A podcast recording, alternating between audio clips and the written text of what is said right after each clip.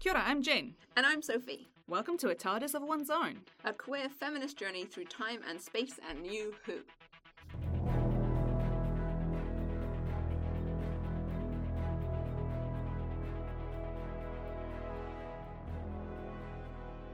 How are we this week? Did we have a good week? Ah, yes. Um, so in New Zealand, it is.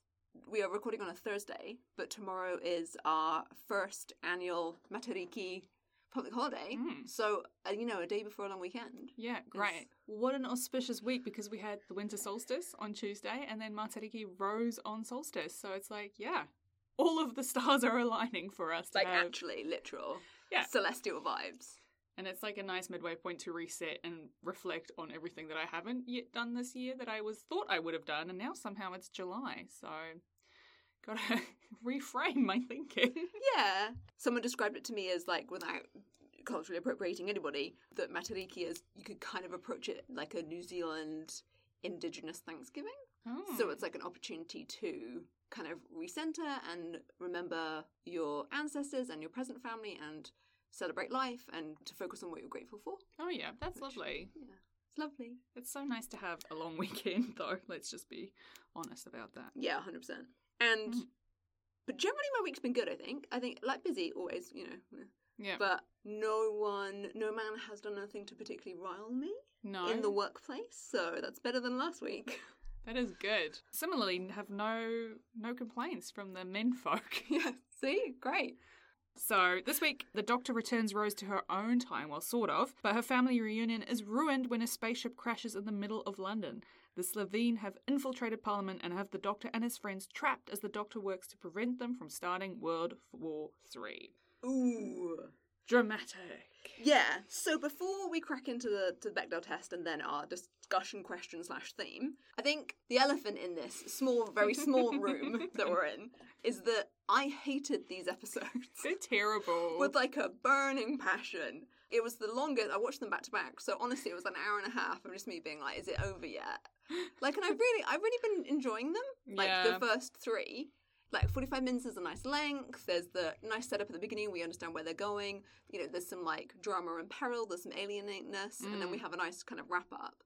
But the fact that it was a two-parter, the fact that the storyline was like meh, yeah. I just actively disliked it. What did you think? I am not a fan of these episodes. I never have been. Um, and I think I said to you when I gave you the disc, I was like, this is the one with all the farting in it.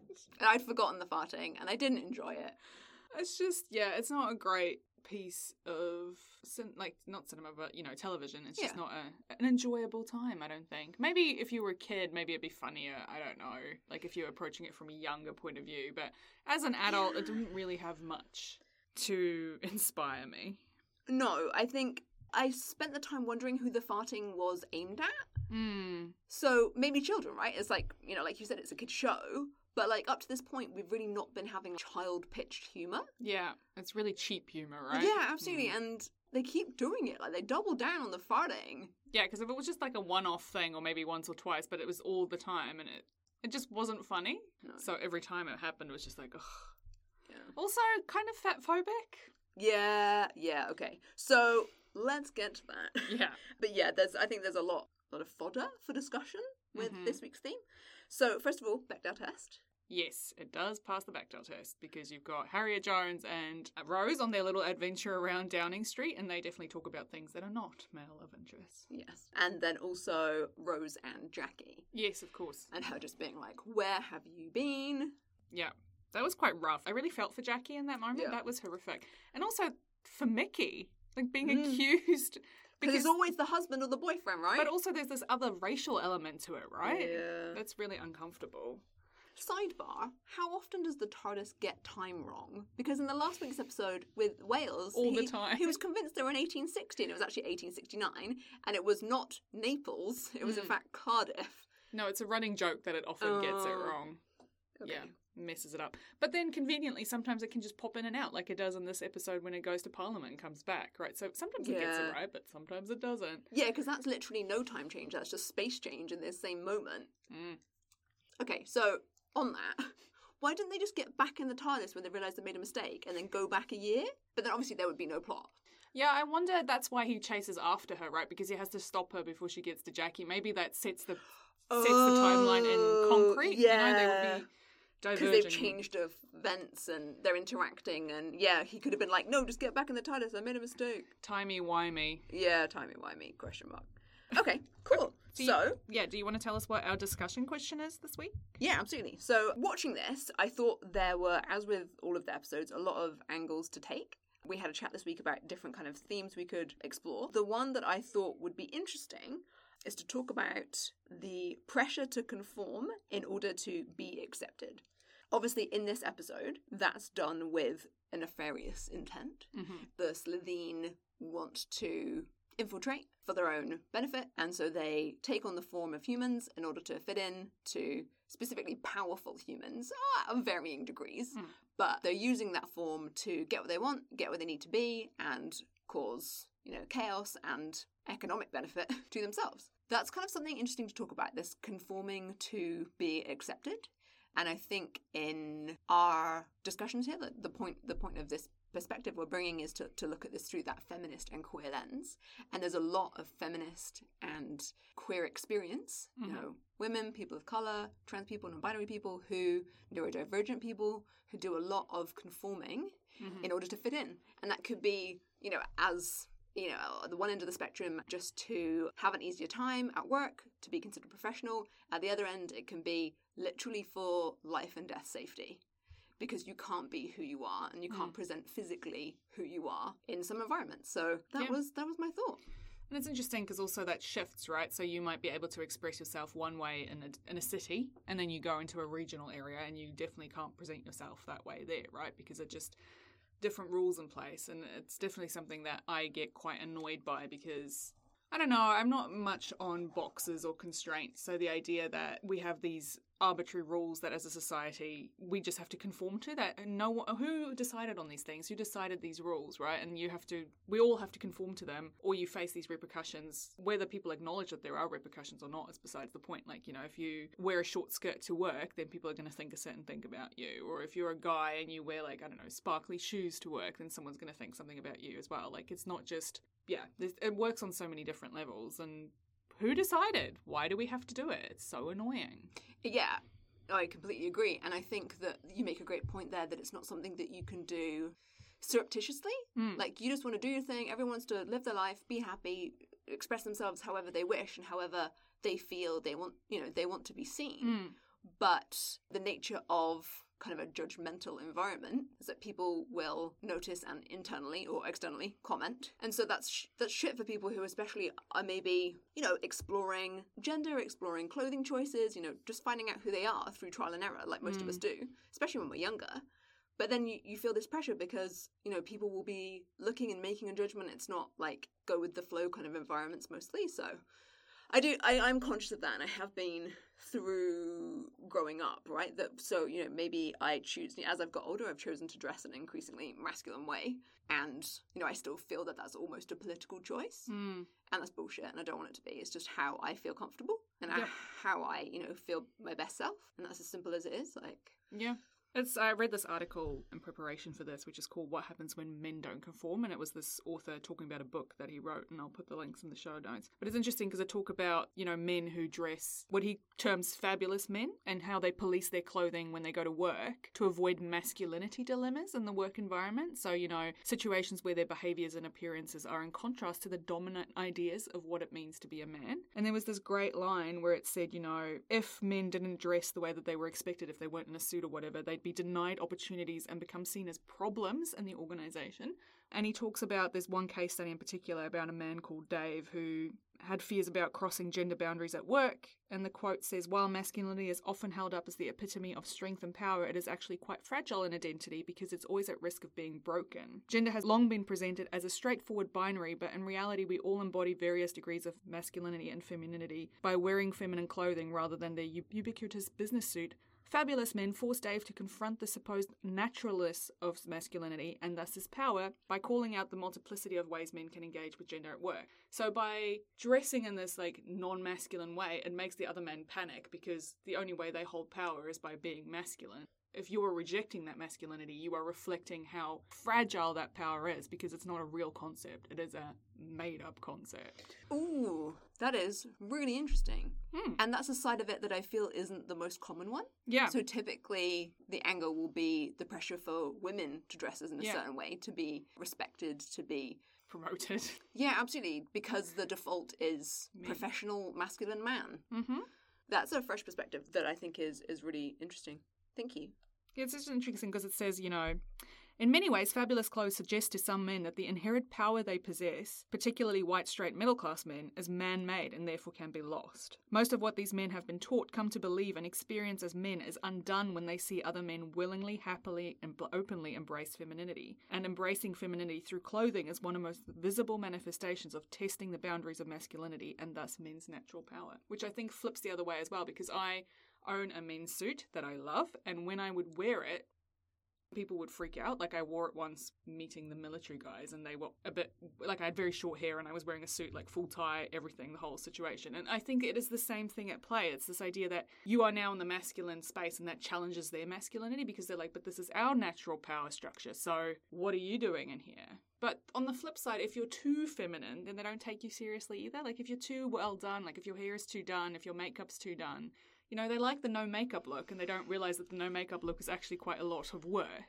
Yes. Firstly, please wear that suit to work because I have never seen it and it sounds glorious.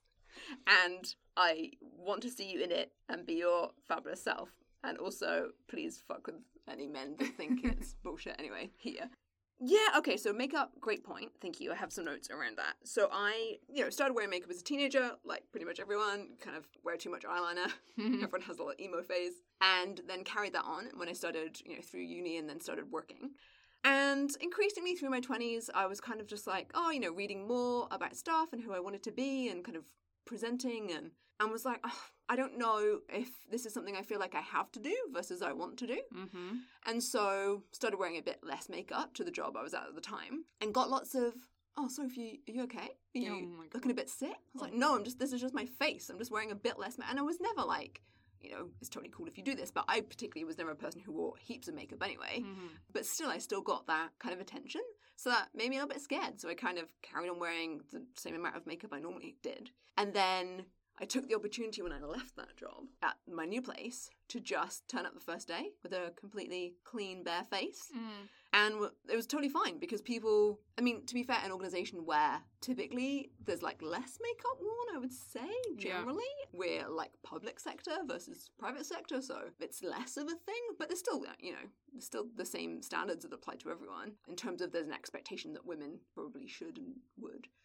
Yeah, so and it's been great. I've saved 20 minutes in the morning and I've come to have kind of a face acceptance Mm. you know, my skin isn't brilliant all the time. Like I've always had kind of issues with my complexion, but fuck it, I don't actually care. I have, yeah, absolutely, and and I have a, a face confidence, Mm. if that you could call it that, that I am still working on with body confidence. Mm. So it's interesting. Like I have this complete open confidence with everything like above my neck, but below the neck is a work in progress. So.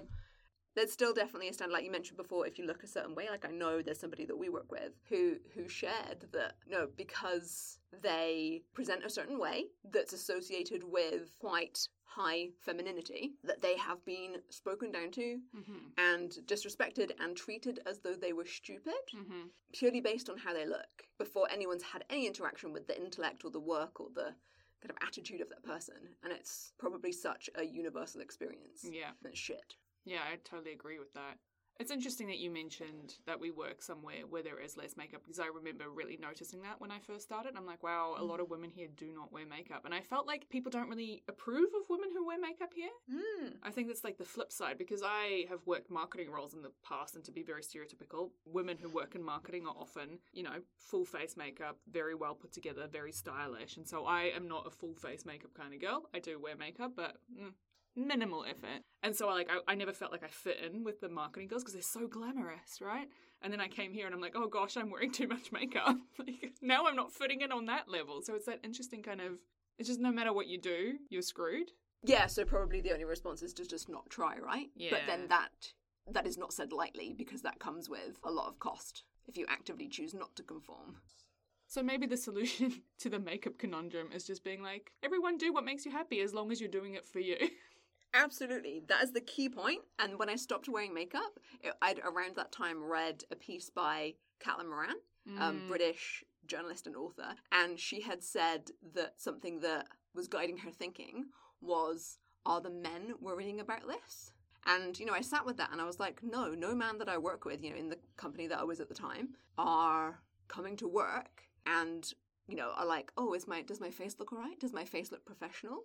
Obviously, because, you know, it's not a standard for them. So I was like, nah, fuck it. So from then, I've really tried to just check myself with that. So if I'm worried about anything to do with my appearance, or, you know, even it extends to presenting and conforming with my personality, I think. Mm. So I talked about this before, I identify as quite introverted. That's kind of my natural style. But uh, for a number of reasons, but I suppose I'm quite situationally extroverted. Mm. So, like in close social circles or at work, I can kind of become more introverted in that scenario. And well, you know, in a in a meeting or whatever, in a team meeting, like if I have an opinion, I'll happily share that, especially within a team that I work with and I trust and Mhm. I and I feel safe. Mhm. But I've had some pushback, typically from male bosses and managers, sometimes from female, but I would say a lot more from male, to saying, you know, oh, Sophie, you've, you've come across as passionate, being a euphemism for angry. Mhm. And it's something, you know, I've not been angry about at all. I've just dissented with an opinion. I've disagreed with something. I like to say that I, yeah, I can get like outspoken. I'm not going to talk around a subject. I can be, the accusation is always that I'm too direct. Mm. Um, but I value that as an open communication style, so I have to check myself because I recognize that some people don't like directness; that they find it confrontational. So I try to to kind of soften that. But typically, I'm just like calling a spade a spade. Like I'm actively not trying to be an asshole, and I never ever want to hurt someone's feelings. But if I disagree with something, and that's an opinion coming from a male boss, typically a male boss who's older than me, I will say, I disagree with you, and this is why. I'm not going to say no to doing a piece of work, but I might say, I don't agree with you. However, I'm happy to respect your wishes and then get on with the work, but I'm not going to pretend that I think this is a good idea. Disagree and commit. Yeah, absolutely. And so, yeah, I've had some really interesting pushback that then they kind of get riled up. They think that because they want me to to be probably that meek, mild mannered Mm. idea of what they want in a, an employee and probably what they want in a woman. It's interesting that you say, you know, you make the decision being like, is this something a man worries about? And then you'll make your your decisions on that, which I think is great. The problem we face is that like society is still judging you differently, right? So you can go, men aren't worrying about this, so I won't either. But the external forces that keep us oppressed will still hold you to that standard, Yeah, absolutely. And there's a cost there. which is, as you say, the Yeah. cost where it's like you're too And I passionate. get, I get one-on-one feedback sessions. Like, Sophia, can we just uh, have a five-minute chat? It's so annoying. It was funny reading for this episode because I realized that I spent an entire semester at uni talking about this stuff and talking about societal expectations and conformity. Like, we did a lot of work on Levi Strauss and signifiers and the body as a signifier and how we assign floating meaning to things, and that's malleable. And then we did a lot of work on Foucault as well because Foucault and lots of post structuralists building on their work, there's this idea that hegemonic masculine authority in Western culture is uh, maintained through the active biological and social control of women's bodies, right? So there's this idea that through norms, values, and beliefs, they keep you down, and that's how they maintain power. So women's bodies become socially constructed, monitored, and regulated in accordance with the dominant image of what a feminized body is. And that is the body that they can control or the body that they approve of. So it's usually, you know, thin yet curvy, placid yet playful, sexy but wholesome. You know, it's the saint or the whore. Yeah. So in line with that, in order to try and fit to that expectation, the amount of effort, the amount of time that it takes women and others to fit to that ideal. Well, think about the time Yeah. women waste. Like, if we think, let's think about someone getting ready to go on a date, right? A man throws on a shirt, maybe he shaves, maybe. Often you see men out on dates, and I'm like, you've made zero effort. And then a woman will wash her hair, do her makeup, probably shave or some other sort of hair removal process. Like, we're talking hours worth of work for some unwashed man. A man with a neck beard. yeah. Just tidy up the neck beard. And you think, like, I had a conversation with our manager the other day when he, I asked him what time he gets to work, and he's like, from the time I get out of bed to when I get to work is about 15 minutes. I'm like, it's because you're a man. I know. you're looking So I'm shocked. doing a shocked face. Shocked Pikachu. Wow. So He I. does shower here, though. To be fair, Oh, okay, okay, okay. this is probably too much information about our manager. But still, that's quite. Uh, so I think I have a pretty snappy turnaround because I've made like a strategic decision of recent years to sh- wash my hair in the evening, so I would save a heap of time. But still, like I don't, I don't even have breakfast at home. no, neither. I still breakfast at work. Uh, but, yeah, well, I'm doing it on company time because Yeah. stick it to the man. so, um, no, I've got a quite a tight routine because I, as you know, do not like mornings, and therefore I'm often late. Often sleeping through various alarms, of which I have about eight, and I can probably get everything done in half an hour. So when, Yeah. when I finally roll out of bed to when I leave the house, I can do it in half an hour. Yeah, same. And I feel like that's a tight turnaround. Like I know when I was still doing like makeup and like washing my hair in the morning and then blow drying it because I didn't want my hair to be like messy for work and doing makeup, I would get up like a decent hour, hour 15 before I had to leave. Yeah, hour 15 before I had to leave the house. Hmm. And then still have like a little drive to work. And it's just like, Yeah, I mean, I So do the bare Like, I don't blow dry my hair for work. I do very basic makeup that probably takes me 10 minutes, if that. But if I'm going out, like if I'm going to a party, like I need at least an hour, maybe an hour and a half, which is fine. Like, I like doing it. I like putting tunes on and having a bit of a. It gets me yeah, in the party and mood. for you. That the thing is, that's for you. That's Mm. not for how you feel that you should be Like, I'm not trying to impress anyone. No, no, exactly. And so it's just for you and how you want to be around your friends and then what makes you happy. Like rather than being like, oh, if I don't do this, are people going to look me at a meeting and then you know you shared this. We'll keep this anonymous, but you shared this recently with me. This anecdote about someone you knew who was getting ignored in meetings because of the way that they look and that people didn't think that that person had a valid view. Yeah, until someone else reinforced Raised the same it. idea, and you've said that's happened to you as well. Like in previous jobs, you know, you've had ideas that Ah, yeah, because you're a young woman and therefore your ideas can't be valid. And then someone else does the exact same thing and they get all the plaudits because they happen to have yes, joy. first mention of a penis on the podcast. Woo! okay, so I feel like I need to drag it back to Doctor Who because that was a fascinating feministy query discussion. We didn't even get into people who have to like, you no, know, No, not at all. Maybe we'll, we'll explore it. We'll because yeah, you've got the whole element of I find this so fascinating. So you've got people trying to pass as straight, right? You've got neurodivergent people who have to mask in order to fit into divergent spaces. yeah, You've got this idea of not conforming often also being conforming. Like, you know, I'm a massive fan of subcultures. I did a big study on subcultures and this idea that once you join a subculture, you're just conforming in a new way. Like, if you were a punk in the 70s, you had very strict ways in which you had to behave. Like, it's all like, woo, anarchy, but it's also not. Yeah, You no, not at all. This is a prime way to get segue back to the uh, the episode, Jen. Mm. In Jackie's house, random goths on the sofa, instantly recognizable as goths because goths have a uniform. Yeah. they looked like goths. So yeah, you're totally right. I get that. And so that when kids are, you know, teens are like, no, just just want to be myself, but then like everyone's wearing the same hoodie. Well, and subcultures can get very expensive, like especially punk. You know, if you think about the way that it transmorphed into Vivienne Westwood and all that stuff, suddenly you're talking about very expensive. Being a goth is very expensive. That was why I was an emo when I was younger. I could not afford to be a goth. I had to be the budget version, which is the hot topic version. I recently found out how much Doc Martens cost. yeah, And like every kind of punky, like hardcore person. which is the capitalism, which is I also think is interesting because if we wanted to give a kind reading to this episode we both loathe, it could be a commentary on capitalism, right? These people have come in, they're just going to exploit the planet, turn it into sludge, and then sell it off because they want to make a profit. So, is that not capitalism? Yeah, coming in, exploiting, taking what you need, Ruining the environment? getting the fuck out of there, and just leaving a wasteland behind. Yeah. Yeah, absolutely. So, general thoughts on the episode. I think that you, you mentioned it earlier, but the fact that they need to choose larger bodied people because they have to fit their alien form Yeah. into a much smaller skin suit, Hmm. one may call it. Charming. Um, and during the discussion where, you know, the nice exposition for us as the audience, that they talk about that, I think the doctor is explaining the idea of the compression field, and that's what Mm. they're wearing around their neck. And then Rose says, Wish I had a compression field, could be a size smaller. mm hmm. It's like, wow, okay. Yeah, it's not great because she's already so tiny. Yeah, she's like ve- very slim woman, like absolutely.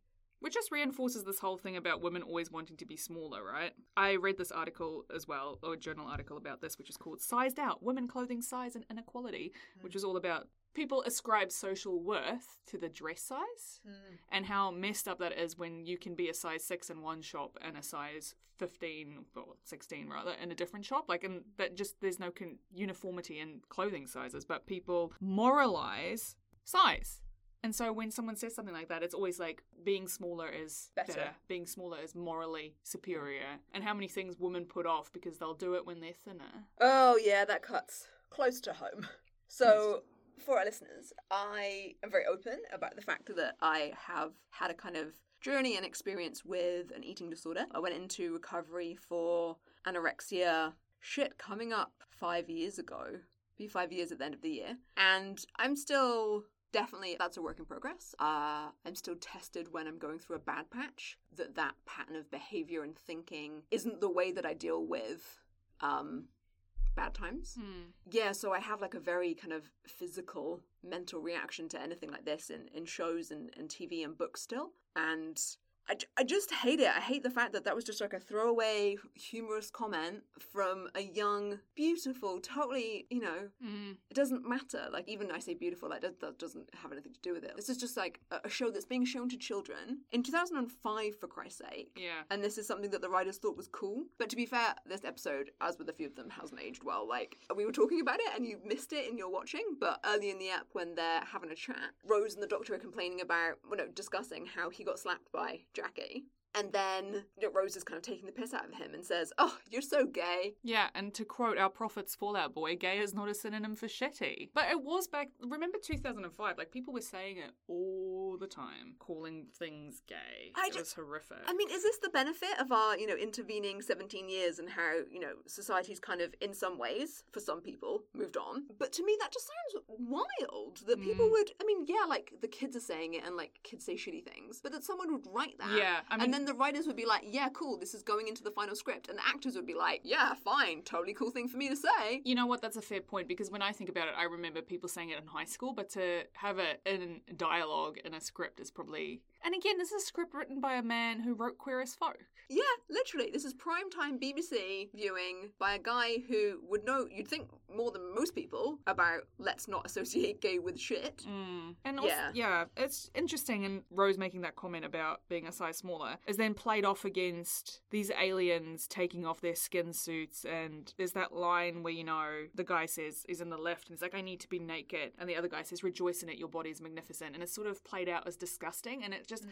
is very uncomfortable when you have these aliens associated with larger bodies. Yeah, that it makes them by association yucky and weird and gross. Yeah. And especially because the farting, yeah, that bloody fucking gas exchange throughout the episode, they're like, oh, trouble with the gas exchange. Yuck. I also hated when they're doing the hunting scene and they're like sniffing out Rose and Harriet, and there's that line, I can smell an old girl's stale perfume and brittle bones. I just hated that. And then a ripe youngster, hormones and adrenaline. I'm like, this is really gross. Oh, I'd forgotten about that but Yeah, that bit was really gross. Ugh. And also, I just.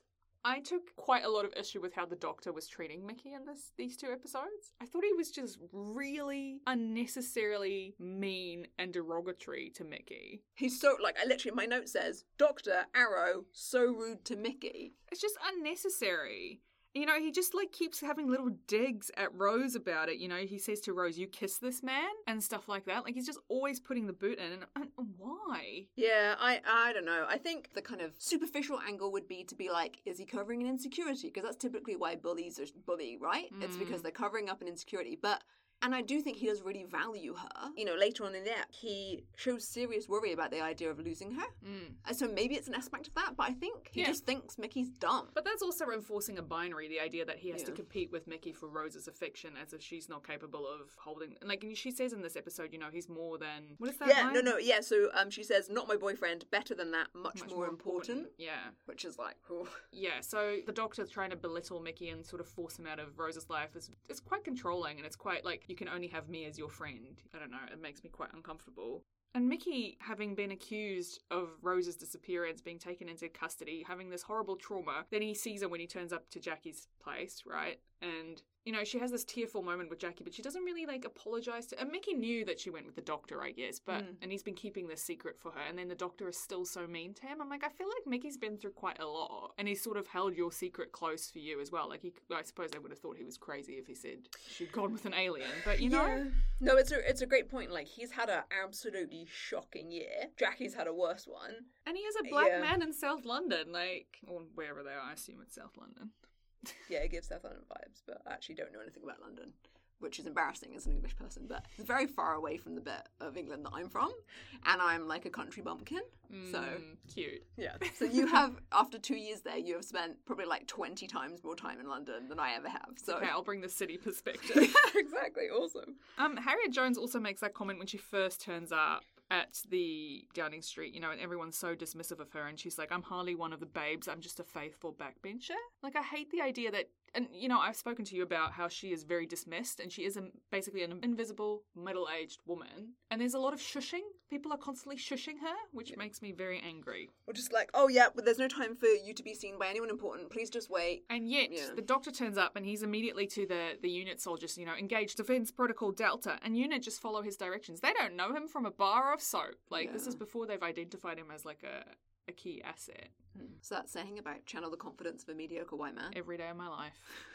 Jackie and Mickey's double act is quite fun, though, I will say that. They're Yeah. quite good together. And I think that I mean, there's a lot of water under the bridge that they have to get over there.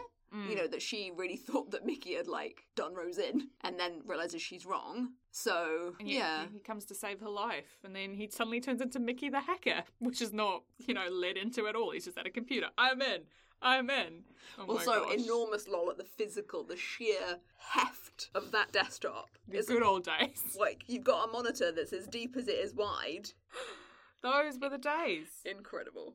Yeah, so interesting episode for for a few people. I think Jackie, you know, comes into her own a bit in that you know she can really show that what that cost has been to her in that Mm. year. And at the end, she's still like, you know, she doesn't want Rose to go. Yeah, and I thought it was really sad that she thought it was, it was something that she'd done. Like, she thought that, yeah, she basically just says it's something that I've done. And that's quite sad. Like, that is really horrible for her to feel like she's failed as a mother and that's driven Rose away, right? Well, and and it's quite a interesting insight into her personality because typically she comes like she has come across quite superficially, and she, you know, kind of is quite self-absorbed. Mm.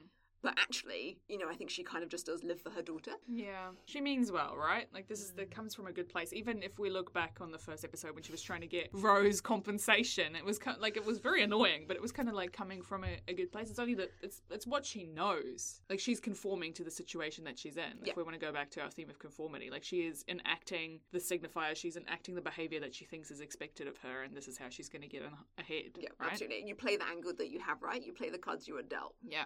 And as a working class single mother, Mm. you know, she has a limited set of cards. So, Which we also see Harriet Jones do. She plays the card she's dealt. Like, you know, she's hovering around. And then she, when the doctor gets taken into the room and they won't let Rose go, she's like, oh, I'll, I'll look after her. I, I, let me be good for something. But she's doing that very Yeah, tactically. She's like, they don't view me as a threat. I can just she is take the control. smartest person in the room. Yeah. Yeah, okay. So that's interesting. So we've talked about, you know, that idea of that pressure to conform to be accepted, especially physically, especially for women, especially for women in the workplace.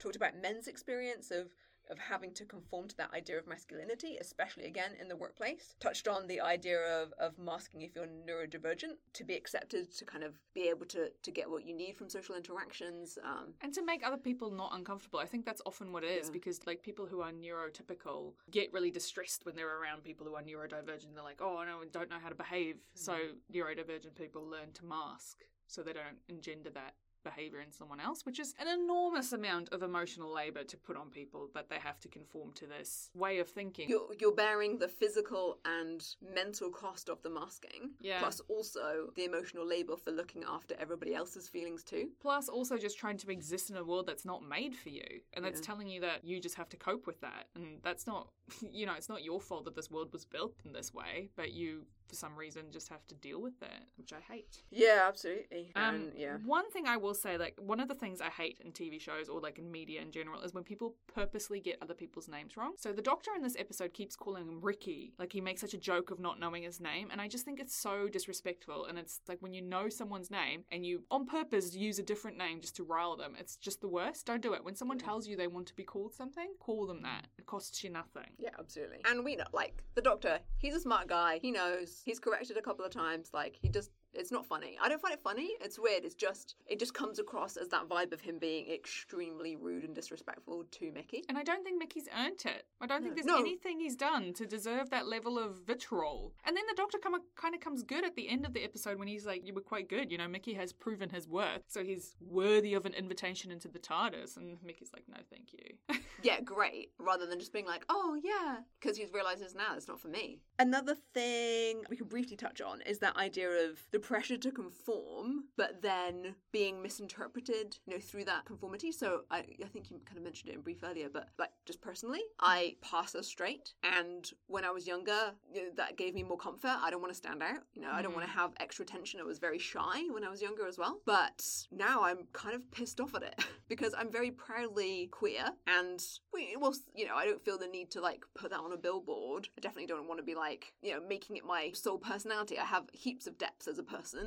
and value to give that isn't my queerness. But also, I, I don't want to be just assumed to be straight as well. And then mm. people have certain assumptions that go with that, right? Yeah, it's interesting because I again was reading this study that was called I Don't Like Passing as a Straight Woman, and it talks about how passing is problematic because it reinforces the presumed essentiality of sex and gender binaries. Because if you're passing as something, you're saying that this is the thing. So if you're passing as a woman, then you're saying that there are two binaries, that sort of thing. So if you're a non binary person, where do you exist in this world that only has two binaries? Yep. Like, you know, what becomes authentic. And notions of passing, therefore, tend to be predicated upon assumptions of naturalized difference. Yeah.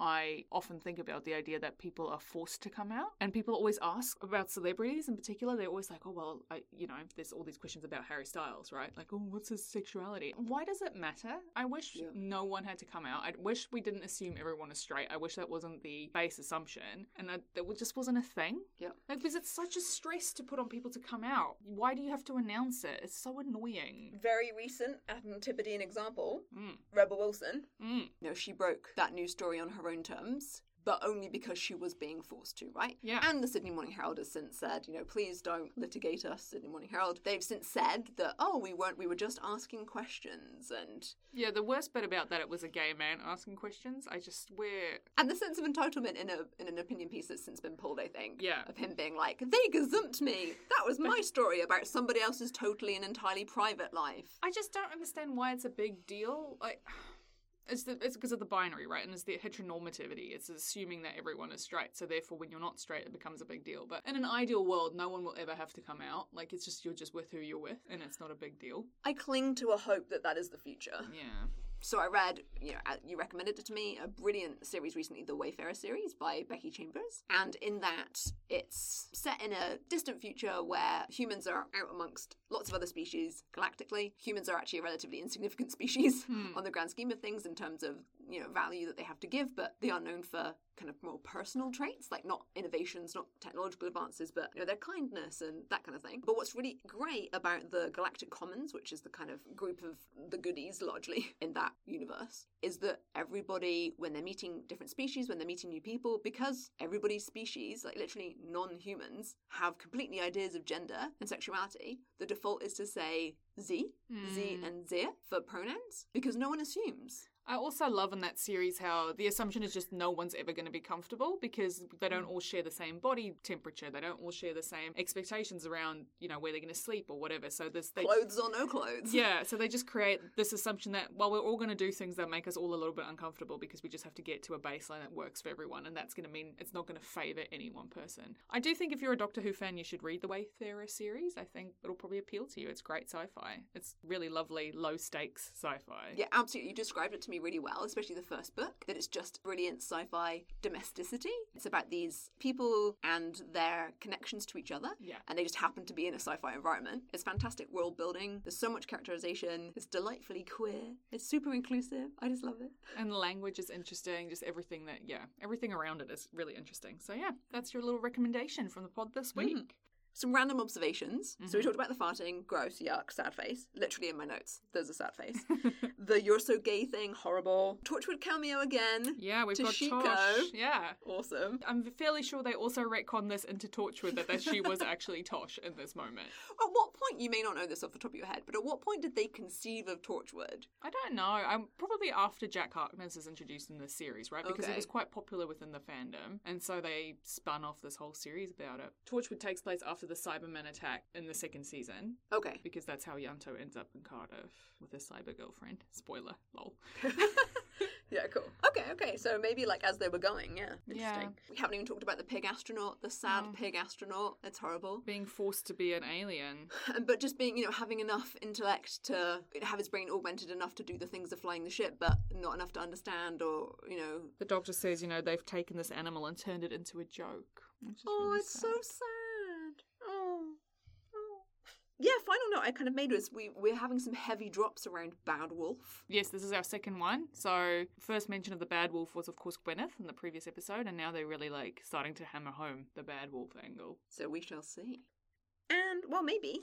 Well, despite these being two episodes that we loathe with a burning passion, um, did you have a standout moment? I did, and this is why the standout moment is important because I think it's good for us to always end on a positive note because we do like the show as a whole, and therefore I don't want us to get too angry about episodes that disappoint us. So my standout moment is when the doctor is like, I actually have two, but my first one is when he's just so happy to say, "Take me to your leader" when they come to take him to Downing Street. I just think it's such a childish moment of glee, and you know I'm into it. And then the other thing, which is probably a little bit violent, but you know, blowing up Downing Street does not seem like that bad of an idea. Let's just start again. yeah, Yeah. let's give it a go. Sorry, Boris. We'll give you a heads up so you can get yourself, your wife, and your child clear of the environment. But yeah, maybe let's just. Yeah, yeeting it doesn't Yeah. seem like that bad of an. Uh, Maybe settlement. and this is the, the concept with those institutions, right? That we're not like, oh, just putting someone new inside the existing shell. Maybe we just raze it to the ground and build a new one. Yeah, so you know that was quite satisfying seeing it blown up. I'm like, yeah, let's do it. Awesome. Um, how about you? So I also have two as well. One is just the entire of Harriet Jones, Mhm. MP for Flydale North. You've got She's the right accent for Yeah, it. I know I do. Oh, so funny.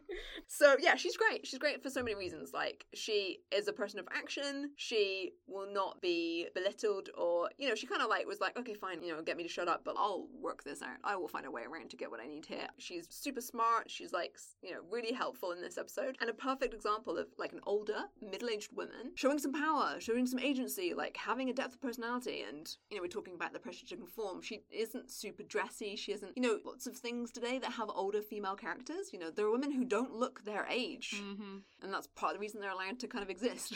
Harriet Jones isn't like that. She is what she is. She looks like a middle aged woman, and that's grand. Mm.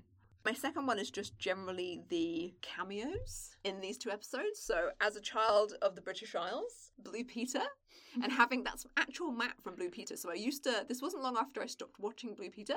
So, having actual Matt from Blue Peter making the alien cake.